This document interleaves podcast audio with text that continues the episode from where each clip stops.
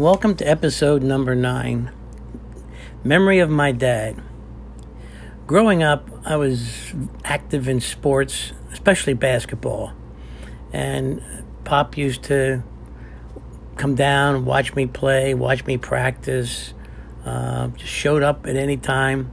And even when it snowed, I would take a basketball and a shovel, walk down to West Catholic, shovel off the basketball court and practice and Pop would somehow show up and just quietly watched, and that went on during my growing up years.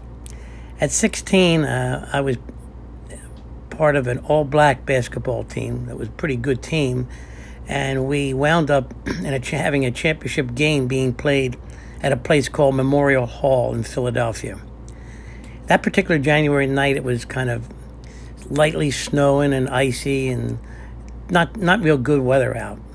And uh, anybody ever been to a basketball game, it starts out with a layup drills, and then eventually you hear this buzzer, and the teams go back to the bench, and in a couple of minutes the game starts.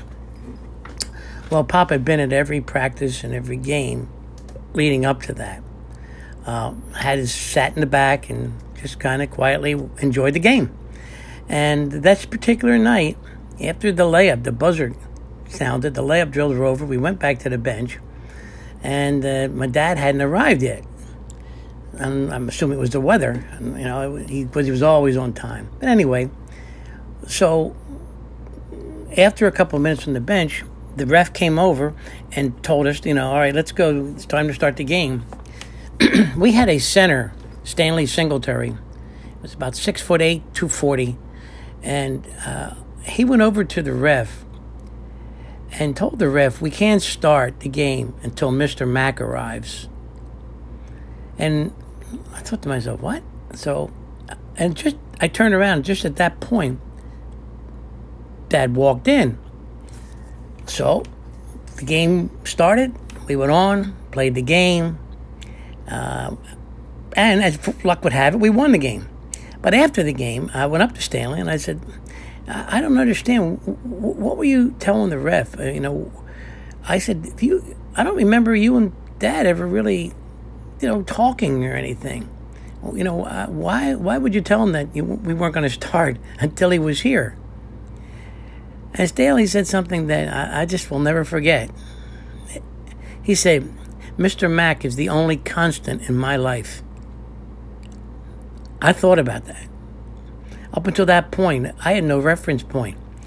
I thought everybody's dad was kind of like my dad, you know, just interested and there, and, you know, that's it. It was take it for granted.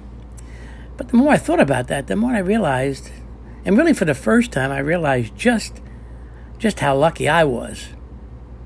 And it really, as I've said at the very first episode, that one of the three philosophies I have and viewpoints is that appreciation is the key to a happy life.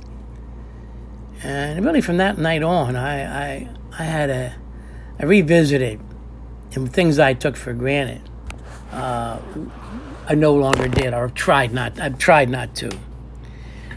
I've I've told this story actually at his funeral mass many years ago, and every once in a while, somebody will bring it up to me.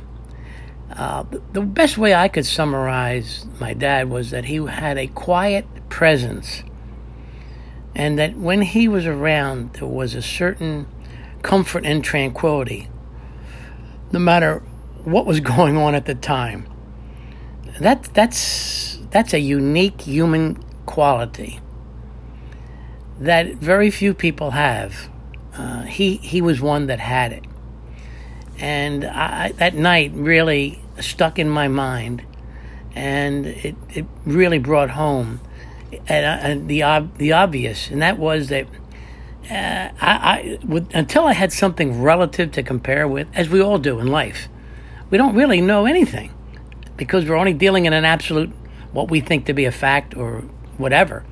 But once we once we're exposed to the outside and see uh, another situation, it changes it changed for me that night, and and uh, it's just it was a very cool experience, and I wanted to share that with you at this time of the year. Um, and I just want to tell you, Pop, I love you, and happy Father's Day. Thank you.